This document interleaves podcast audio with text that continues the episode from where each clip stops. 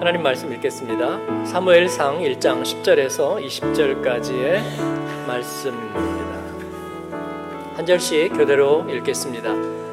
한나가 마음이 괴로워서 여호와께 기도하고 통곡하며 서원하여 이르되 만군의 여호와여 만일 주의 여종의 고통을 돌보시고 나를 기억하사 주의 여종을 잊지 아니하시고 주의 여종에게 아들을 주시면 내가 그의 평생에 그를 여호와께 드리고 삭도를 그의 머리에 대지 아니하겠나이다. 그가 여호와 앞에 오래 기도하는 동안에 엘리가 그의 입을 주목한즉 한나가 속으로 말함에 입술만 움직이고 음성은 들리지 아니하므로 엘리는 그가 취한 줄로 생각한지라. 엘리가 그에게 이르되 내가 언제까지 취하였겠느냐 포도주를 끊으라 하니 한나가 대답하여 이르되 내 주여 그렇지 아니하니이다. 나는 마음이 슬픈 여자라 포도주나 독주를 마신 것이 아니요 여호와 앞에 내 심정을 통한 것뿐이오니 당신의 여종을 악한 여자로 여기지 마옵소서. 내가 지금까지 말한 것은 나의 원통함과 격분됨이 많기 때문이다 하는지라. 엘리가 대답하여 이르되 평안히 가라. 이스라엘의 하나님이 내가 기도하여 구한 것을 허락하시기를 원하노라 하니 이르되 당신의 여종이 당신께 은혜 입기를 원하나이다 하고 가서 먹고 다 얼굴에 다시는 근심 빛이 없더라 그들이 아침에 일찍 일어나 여호와 앞에 경배하고 돌아가 라마의 자기 집에 이르니라 엘가나가 그의 아내 한나와 동침함에 여호와께서 그를 생각하신지라 같이 읽습니다. 한나가 임신하고 때가 이름에 아들을 낳아 사무엘이라 이름하였으니 이는 내가 여호와께 그를 구하였다 함이더라. 아멘. 한나 기도의 비밀을 밝히다 하는 주제로 여러분과 함께 말씀을 나누려고 합니다. 사사기에서 이제 사무엘상으로 이야기가 넘어갑니다. 그 넘어가는 분기점에 예, 한 작은 에피소드가 어, 기록이 되고 있습니다. 그 에피소드의 배경이 되는 지역은 에브라임 산지입니다. 에브라임 산지는 성경에서 굉장히 중요한 지명이죠. 근데 공교롭게도 사사기의 마지막에도 그 에브라임의 이야기가 나오고 사무엘 상의 첫 대목에도 이 에브라임의 이야기가 나옵니다. 차이가 있다면 사사기의 마지막에 그 에브라임의 이야기는 그 에브라임이 불신앙의 땅이 되었다는 것입니다. 불신앙이라는 것은 달리 말하면 마음의 기준이 없다는 뜻입니다. 사람들이 규제가 풀리면 어떻게 될까요? 뭐 경제 규제가 풀렸다. 어, 이런 표현을 쓰기도 하지만 예, 가정의 자녀들과 또 서로 가족 구성원 간에 서로 질서와 애정과 존경과 또 그 가정의 룰이 깨지면요. 어, 독일에서 그 벼룩시장에 가보면 그 전통적인 독일 가정에서 식탁 앞에다 붙여놓는 그 식탁 개명 같은 게 있죠. 네, 그런 거 이렇게 파는 것들을 본 적이 있으실 거예요. 거기에서 보면 예, 식탁에서 어떻게 해야 되는가 하는 거 예, 그런 것들이 쭉 남아 있어요. 식탁의 룰 같은 거죠. 예, 만약에 그런 것들을 다 규제를 없애버린다면 어, 자유롭고 어, 좀 더 자발적으로 사랑하고 멋진 삶을 사는 게 아니라 아마 헝클어진 삶을 살게 되고 무질서한 삶을 살게 될 거예요. 네, 분명합니다. 예, 옷장이든지 책이든지 음식이든지 쓰레기든지 아무데나 놓고 기억했다가 처리한다. 그런다면 하루가 멀지 않아서 금방 원집하는 쓰레기장이 될 겁니다. 예, 국가도 마찬가지죠. 학교에 규제가 풀려버린다면 예, 학생들은 자유로워지는 것이 아니라 아, 교육의 종말을 가져올 겁니다. 국가나 군대나 그리고 교도소나 예, 공공기관도 역시 마찬가지입니다. 질서가 사라지고 모든 규제가 사라져 버린다면 어, 엉망이 되는 혼돈의 세상이 될 거예요. 그런데 여러분, 이 보이는 질서가 규제가 사라질 때에도 이렇게 큰 문제가 생기는데 그보다 어마어마한 문제가 생기는 경우가 있습니다. 그건 뭐냐면 우리의 내면 세계의 규제가 풀릴 때입니다. 기준이 없고 질서가 없고 그리고 어떤 통제와 규제도 없는 거예요. 인간의 내면 마음 안에서는요 모든 것을 할 수 있거든요. 그래서 그 가운데 불행이 시작되는 것입니다. 사사기의 마지막은 그렇게 끝이 나고 있어요. 그들에게 왕이 없으므로 자기의 소견에 오른 대로 행하니라. 보이는 어떤 군주로서의 왕만이 아니라 그들의 삶 가운데 기준이 없기 때문에 그들이 옳은 대로 행하는데 여러분 1억 명이 각자 옳은 대로 행동해 보세요. 그것도 마음에서 전혀 통제받지 않으면서 엄청난 불행이 초래될 거라고 생각됩니다. 그 암울한 불신앙의 자리에서 이제 새로운 하나의 에피소드가 시작됩니다. 그건 어떤 이야기냐면 다소 상투적인 이야기예요. 엘가나와 한나라는 한 부부가 아이가 없었는데 그 때문에 그들이 대를 잇지 못하고 또 마음에 어려움을 가지고 있다가 이 한나가 하나님 앞에 열심히 기도해서 아이를 응답으로 받게 되었다는 이야기입니다. 어, 이야기는 다소 상투적입니다. 왜냐하면 성경에는 이 아이를 낳을 수 없는 불임의 여인들의 이야기가 참 많이 나옵니다. 성경에만 나오는 것이 아니라 우리 인간의 삶에 그럴 수 있어요. 아이를 낳을 수도 있고 못 낳을 수도 있는 거잖아요. 그렇습니다.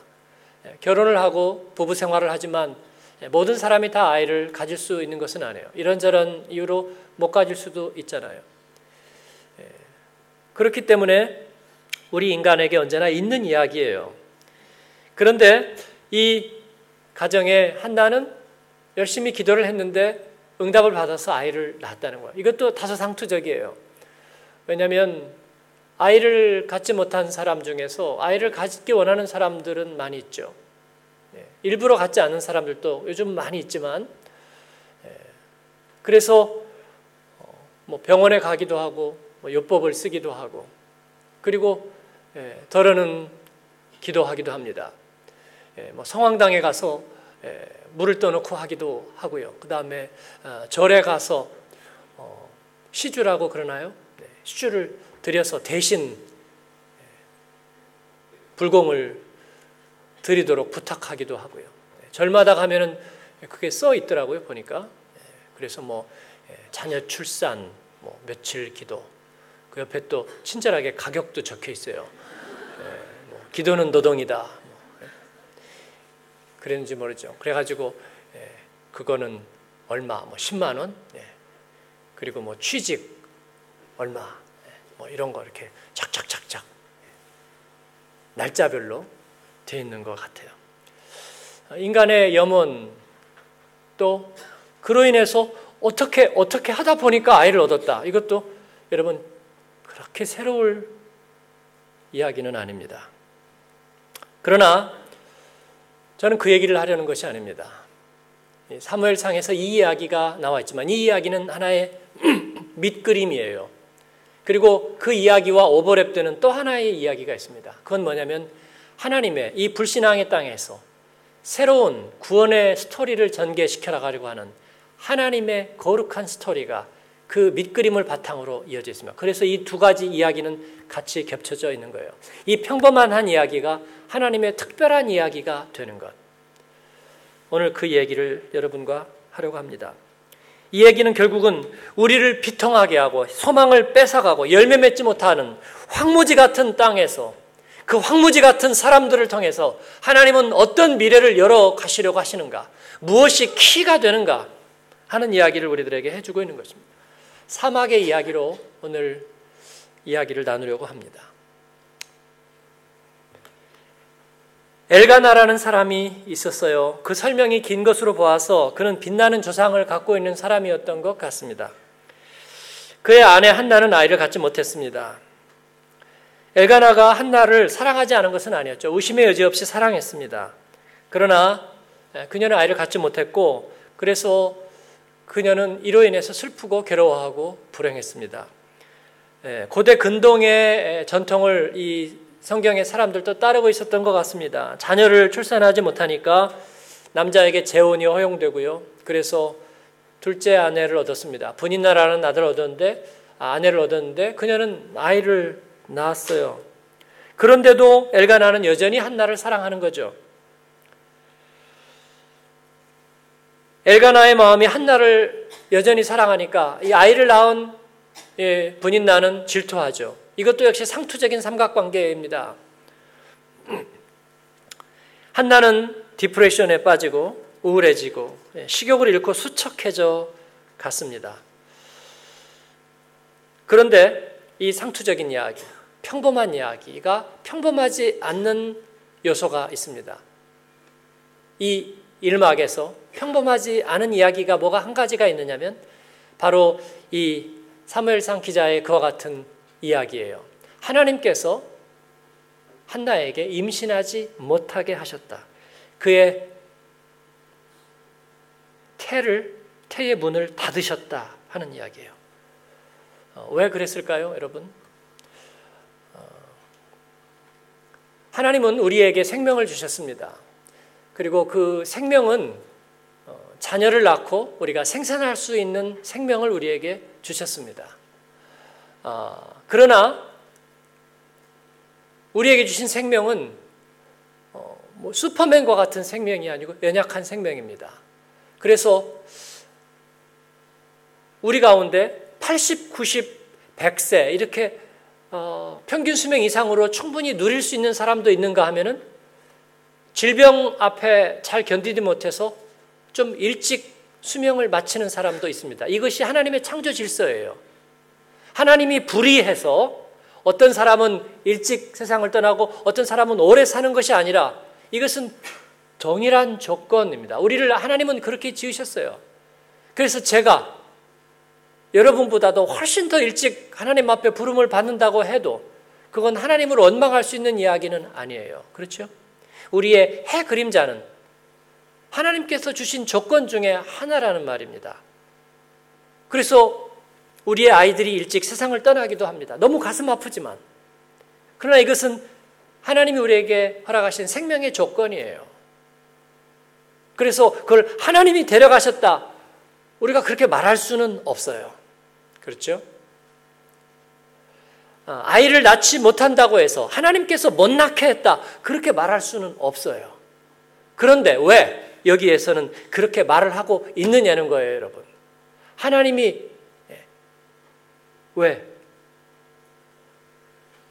태의 문을 닫으셨다고 말하느냐? 그건 마치 이와 같습니다.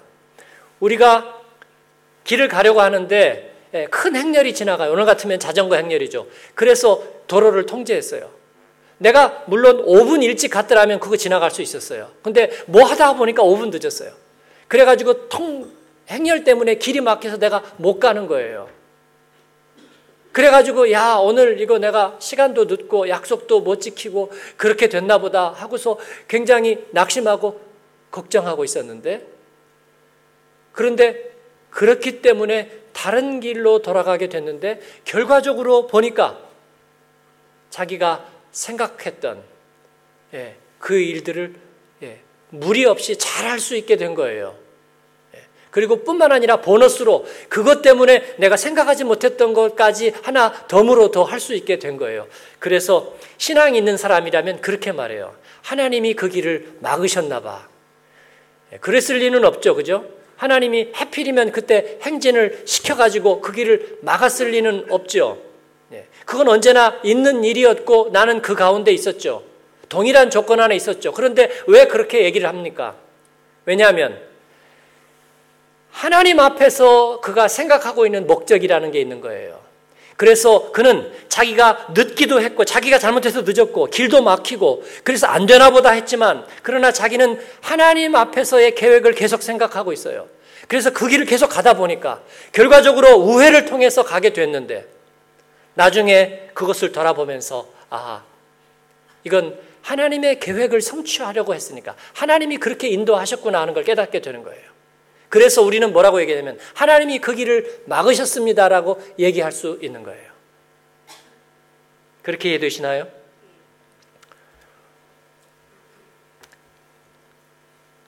이 이야기는 그녀가 임신을 못하고 아이를 갖지 못하는 것은 여러 수많은 사람들 중에 하나의 상황이지만 그러나 하나님은 그럼에도 불구하고 그녀를 통해서 받으실 영광이 있다는 거예요. 그녀를 통해서 이루실 일, 그리고 이 에브라임에서 하나님께서 그들을 통해서 시작하고 하실 일들이 있다는 거예요. 그러므로 이 사무엘서의 저자는 그렇게 쓰고 있는 것입니다. 하나님께서 그에게 그녀에게 임신하지 못하게 하심으로.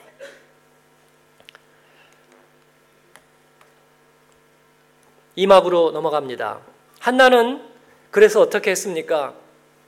실로의 중앙 성소에 나아가서 예배하고 기도하기를 시작했습니다. 자기의 억울함, 또 마음이 상함, 그래서 하나님 앞에서 통곡하면서 기도를 하는 것입니다. 어, 실로 중앙 성소에는 누가 있어요? 열두 지파의 대표하는 대제사장이 있습니다. 그게 누구냐면 엘리입니다. 그 정도 그 사람은 중요한 위치인데 엘리가 성전 문 앞 의자에 앉아서 이를 물끄러미 보고 있다고 기록하고 있어요. 그건 뭐냐면요. 당시 사람들은 성전을 찾는 사람이 없는 거예요. 아무도 통곡하면서 기도하는 사람도 없어요. 그런데 예, 이렇게 팔이 날리고 있는데 물론 절기 때는 와서 사람들이 절기를 지키죠. 그러나 보통 때는 와서 예, 그렇게 전심을 다해 기도하는 사람은 없었던 것 같아요. 엘리도 이제 영감이 다 식었습니다. 그래서 몸은 비둔해지고 성전문 앞에 의자를 놓고 앉아서 졸고 있는 거예요. 그러고 있는데 웬 여자가 나와서 통곡하면서 막 울면서 기도를 하니까 엘리의 생각에는 저 사람이 술에 취했다고 생각을 아니나 다를까 조금 지나니까 입으로 혼자 힘이 빠졌는지 중얼중얼하고 저 사람 분명히 술 취해가지고 와서 주정을 하는 거다. 그래 가서 얘기합니다. 아, 아줌마 여기서 이러시면 안 됩니다. 어. 여기는 성전이니까 어, 돌아가셔야 돼요. 당신 이러면 안 된다고. 그랬더니 한나는 얘기합니다. 내가 독주를 마신 것이 아니라 여호와 앞에서 나의 심정을 아는 것뿐이라고 나는 지금 애통한 것뿐이라고 예 그렇게 얘기를 하는 거예요. 그랬더니 엘리가 예, 이미 좀 약간 마시간 제사장이지만 그래도 썩어도 준치예요. 정신을 금방 차리고 얘기합니다. 기도의 응답이 있을 거라고 선포하면서 축복합니다. 이스라엘의 하나님이 내가 기도하여 구한 것을 허락하시기를 원하노라. 한나는 무엇을 구했을까요? 예. 여러분, 이 이야기도 상투적입니다. 마음에 원통함이 있어서 울고 하소연하고, 네. 그 눈물이 원망의 눈물인지, 아니면 자기 연민에 빠져서 아무리 생각해도 내 팔자가 불쌍하다, 뭐 그런 눈물인지 어떻게 알 수가 있습니까? 어떻게 구별할 수 있어요? 그냥 아이만 낳으면 모든 것이 해답이 되겠다고 그렇게 생각을 하는 것 뿐인지 아니면 다른 생각을 하고 있는지 알 도리가 없습니다. 그런데 이 이막에서도 구별되는 하나의 이야기가 있습니다. 이 상투적인 이야기가 특별한 이야기가 되는 거룩한 구별점이 있어요. 그건 뭐냐면 한나의 서원입니다. 한나는 그냥 기도하는 것이 아니라 하나님께 서원을 드립니다. 내게 아이를 허락하여 주신다면 나는 그의 평생을 여호와께 드리겠나이다 하고 서원하는 것입니다. 여러분 이것은 특별해요. 아니 내가 원하면 무슨 얘기를 못 하겠느냐고요? 근데 정말로 드릴 이야기. 많은 사람들이 그렇게 얘기해요. 복 로또 앞에 지나가다가 아 로또가 어 이번에 잭폿이 붙어가지고 천만 유로래. 만약에 사가지고 된다면 그러니까 옆에 있다가 우리 같이 살까? 사면 되면 절반 절반. 그 순간에 되지도 않았는데 사지도 않았는데 아까운 마음부터 드는 거예요. 절반 절반? 아니 내가 먼저 사자고 그랬는데 지는 나중에 숟가락 났잖아. 그러면 네가 3분의 1이 맞지. 그렇죠? 아니야. 쟤 갔을 때 내가 혼자 사야 돼. 안 됩니다. 100%. 여러분 그런 거예요. 네, 그런 거예요. 마음의 서원요? 그것도 누구는 얘기해요. 예. 로또 어, 천만 유로 맞으면 아, 10분의 1은 하나님께 드려야지. 그리고 또 생각해요. 10분의 1이면 100만 많은데. 되지도 않았어요. 사지도 않았고. 예. 근데 100만 아, 너무나 많은 것 같아. 내가 하게 되면 할 게 좀 많겠어. 네. 이건 여러분 밀당이에요. 거래입니다. 이해관계예요. 어, 자녀를 하나님께 여호와께 평생을 드리겠나이다. 하나님께서 살리시든지 죽이시든지 하나님의 어떤 목적에 쓰시든지 내가 드리겠나이다. 여러분 이야기는 쉽게 나올 것 같습니까? 쉽게 나오지 않아요. 예, 한나의 서원은 뭐냐면 하나님께 드리는 가장 인격적인 약속입니다. 하나님은 그녀의 서원에 관심을 갖기 시작하십니다. 한나는 구하고 하나님을 응답하시는 거예요. 이것이 여러분 믿음의 생활, 영적 생활의 패턴입니다. 눈물로 말씀의 씨를 뿌리고 기쁨으로 은혜의 단을 거둡니다. 하나님의 구원 역사는 참 대제사장이신 우리 예수님께서 자기의 생명을 드리며 십자가에서 중보하시고 그리고 우리를 구원하기를 강구해 주십니다. 그러므로 하나님께서는 그 예수 그리스도의 마음을 받으시고 우리에게 구원의 은혜를 내려 주십니다. 황무하고 불모했던 땅이 비옥한 열매 맺는 산지가 되는 것. 이것은 인격적인 역사라는 것입니다. 여러분, 그래서 소원은 존귀한 거예요. 우리의 기도가 그냥 자기 연민이 아니라 우리의 눈물이 원망하고 불신하는 눈물이 아니라 하나님을 향한 눈물이 되고 그리고 하나님의 거룩한 성품을 향하여 기도하는 것이 된다는 것은 우리가 하나님 앞에 서원이 있다는 걸 말해주는 것입니다. 하나님께서 저와 여러분의 서원을 들으시기를 축복합니다. 한나는 이제 그렇게 서원하고 엘리는 그를 축복합니다. 그랬더니 한나는 엘리와 그의 선포를 신뢰해요. 그래서 다시는 얼굴에 근심의 빛을 띠지 않았다고 얘기하고 있습니다. 선포된 말씀이 이루어질 것을 의심하지 않았어요. 왜냐하면 자기는 자기의 중심과 전부를 하나님께 드렸기 때문입니다. 하나님이 사랑이시라면 그리고 우리 인생의 가장 중요한 테마가 사랑이라면 그 내게 사랑 주시고 사랑이신 하나님께 내 삶의 가장 중요한 전권을 드리겠다고 하는 것은 가장 거룩한 것이 되는 거예요. 산막으로 넘어갑니다. 하나님께서는 그를 생각하고 기억하셔서 그래서 한나에게 아들을 주셨다고 말씀하고 있습니다. 여러분, 상투적인 얘기로 본다면 하도 그렇게 아이를 갖고 싶으니까 공양미 300석을 들여서 그렇게 됐건 아니면은 심청이 너무나 효성이 지극해서 그랬건 아니면 신봉사가 딸이 너무나 보고 싶어서 그랬건 어쨌건 어쩌다 보니까 눈을 떴다. 상투적인 이야기예요.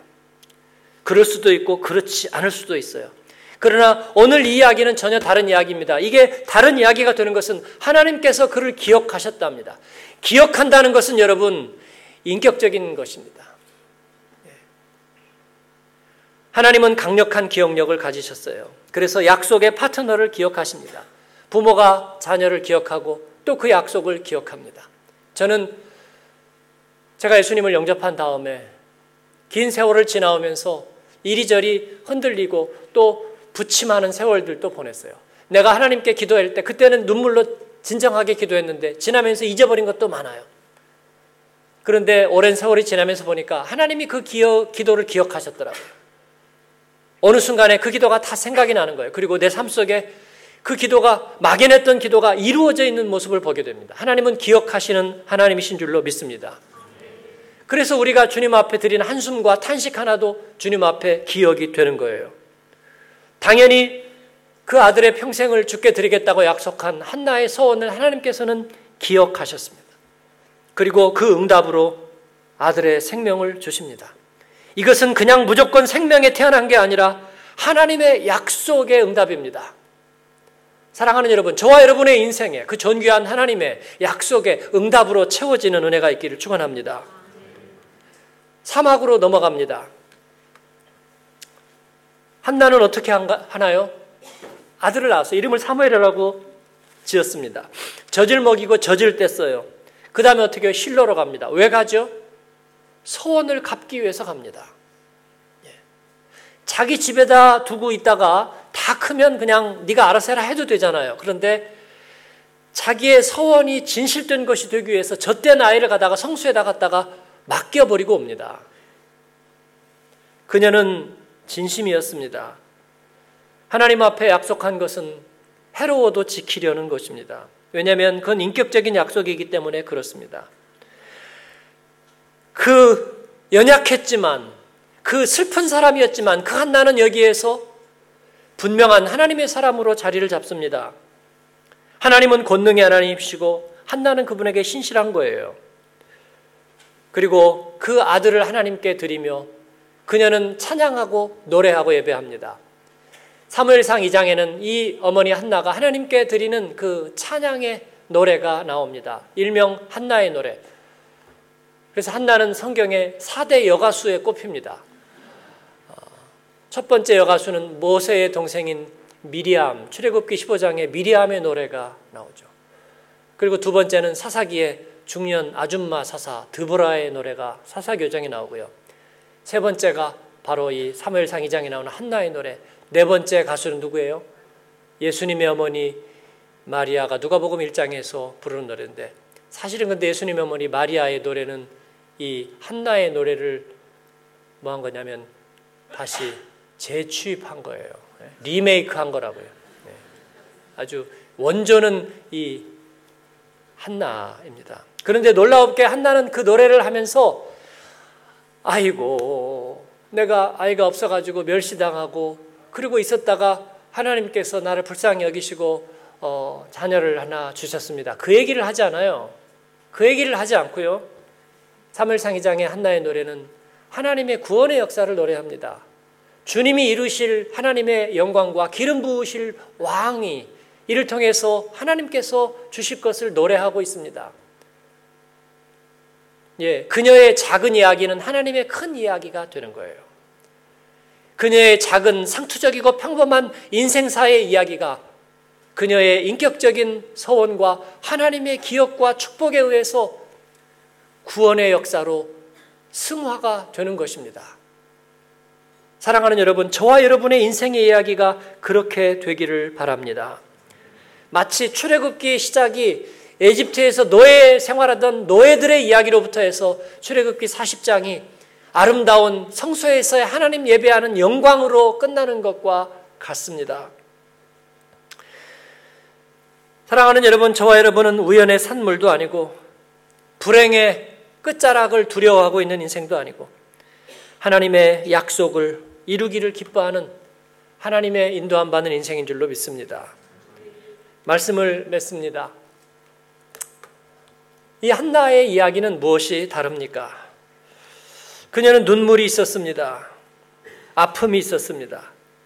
그러나 그 아픔과 눈물은 인생을 향한 원망, 그리고 자기 자신을 향한 연민의 눈물이 아니었습니다.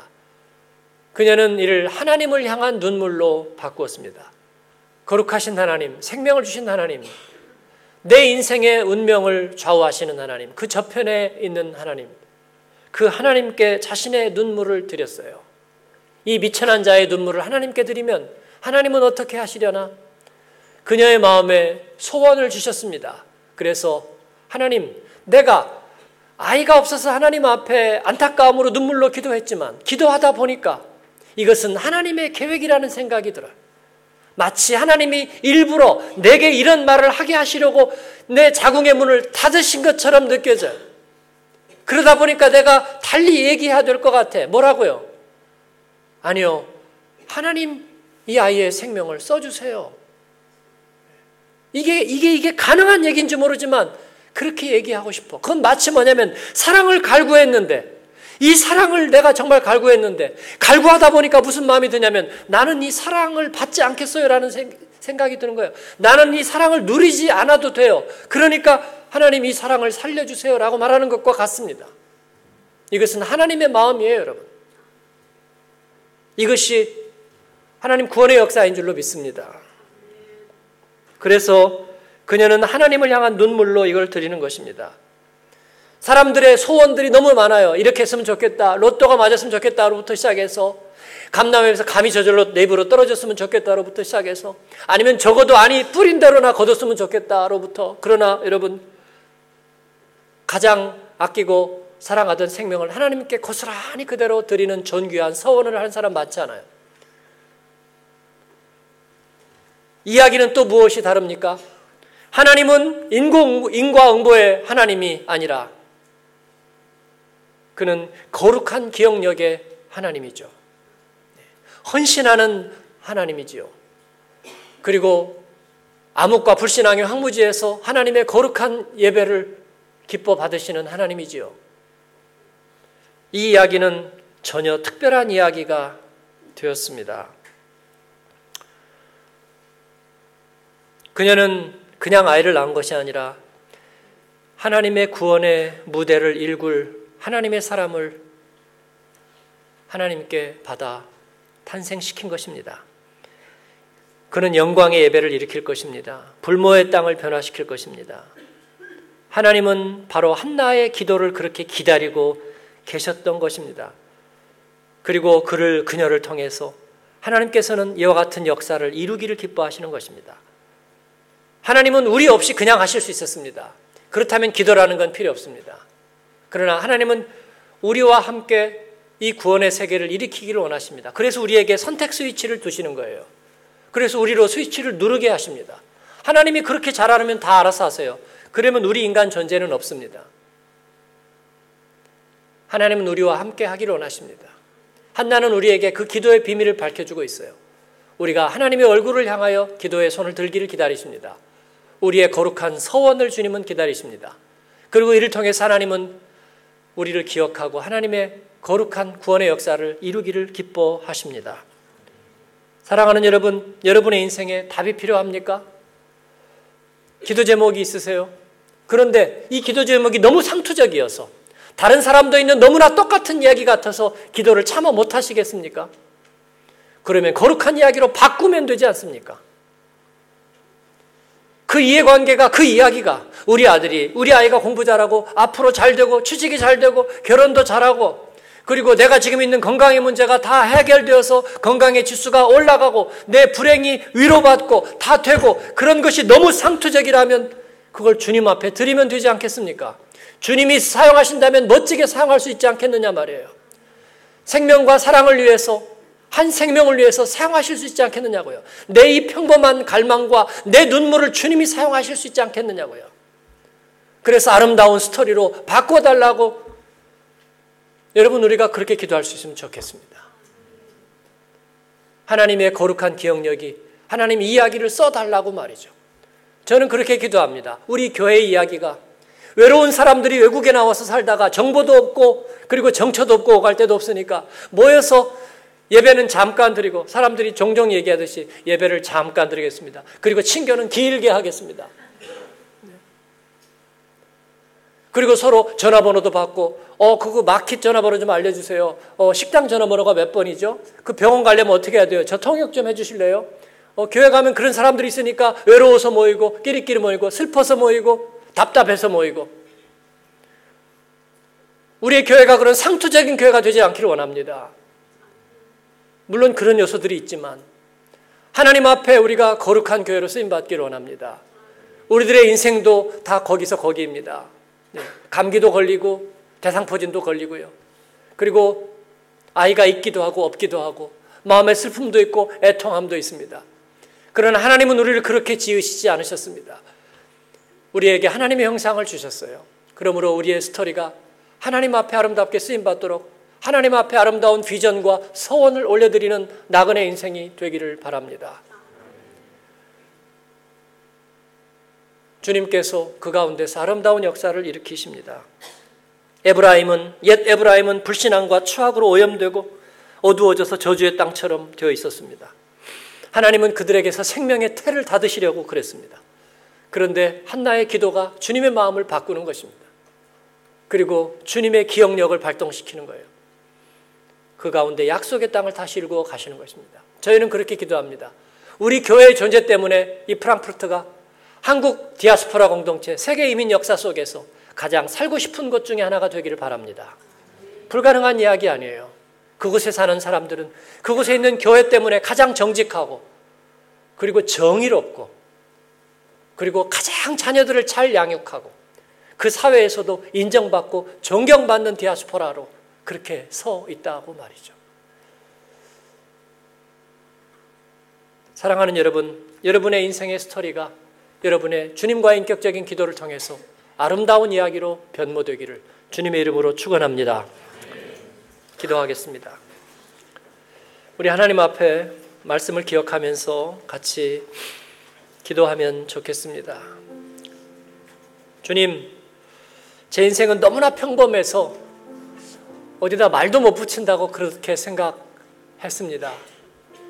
저한테는 특별한 게 없어요. 특별한 은사도 없고, 특별한 재주도 없고, 또 특별한 전망도 없습니다.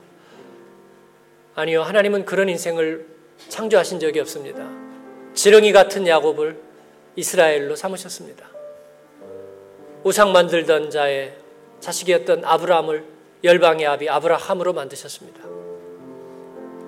조그만 호숫가에서 잡히지도 않는 고기 잡던 베드로에게 사람 낚는 어부 되게 하시고 그리고 교회의 반석이 되는 영광을 주셨습니다. 저와 여러분은 하나님께서 여기에 괜히 인도하신 것이 아닙니다. 괜히 길을 막으시고 때로 문을 닫으시고 그리고 우리를 인도하신 것이 아닌 줄 압니다.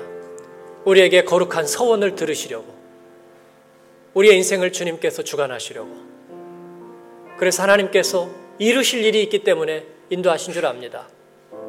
여러분 마음에 그런 느낌이 있다면 하나님 앞에 그런 마음의 깨달음이 있다면 주님 앞에 우리의 입술을 열어서 고백해 드리십시다. 주님, 주님의 원대로 하옵소서. 주님의 아름다운 뜻을 이루어 주소서. 내 인생의 스토리를 사용하여 주옵소서. 진부하고 상투적이고 그리고 있다 말다 한 인생 이야기로 쓰지 않도록 하나님 우리의 자녀에게 아름다운 신앙의 간증이 아까 필름에서 나온 그분들의 얘기들처럼 그가 출장을 와서 얘기하면서 이번에 그 안 믿던 가족들이 다 모였는데 전부 예수 믿고 그리고 신앙생활하고 멋지게 살게 되었다고 그리고 함께 예배하면서 모두 너무나 즐거웠다고 어린아이처럼 얘기하는 모습을 제가 보았습니다. 하나님 그 은혜를 우리에게도 주옵소서. 그 역사를 우리에게도 주옵소서. 우리 같이 한음성으로 기도함으로 나가겠습니다. 은혜로우신 아버지 하나님 감사합니다. 주님께서 오늘도 저희와 함께하여 주시고 말씀하여 주시고 하나님 인도하여 주시니 감사 감사합니다. 하나님을 향한 눈물이 되게 하여 주시고 아버지 하나님 내 인생의 소원과 갈망이 존귀한 서원이 되게 하시고 하나님 주님은 거룩한 기억과 응답으로 주님의 역사를 일구어 가시는 아버지 하나님 그런 주님과의 동행이 되기를 원하나이다. 몸된 교회를 축복하여 주시고 하나님 믿음의 기업들을 축복하여 주시고 하나님의 사람들을 주님 축복하여 주시고 우리의 자녀들을 축복하여 주옵소서. 오 하나님 감사합니다. 예수님의 이름으로 기도합니다.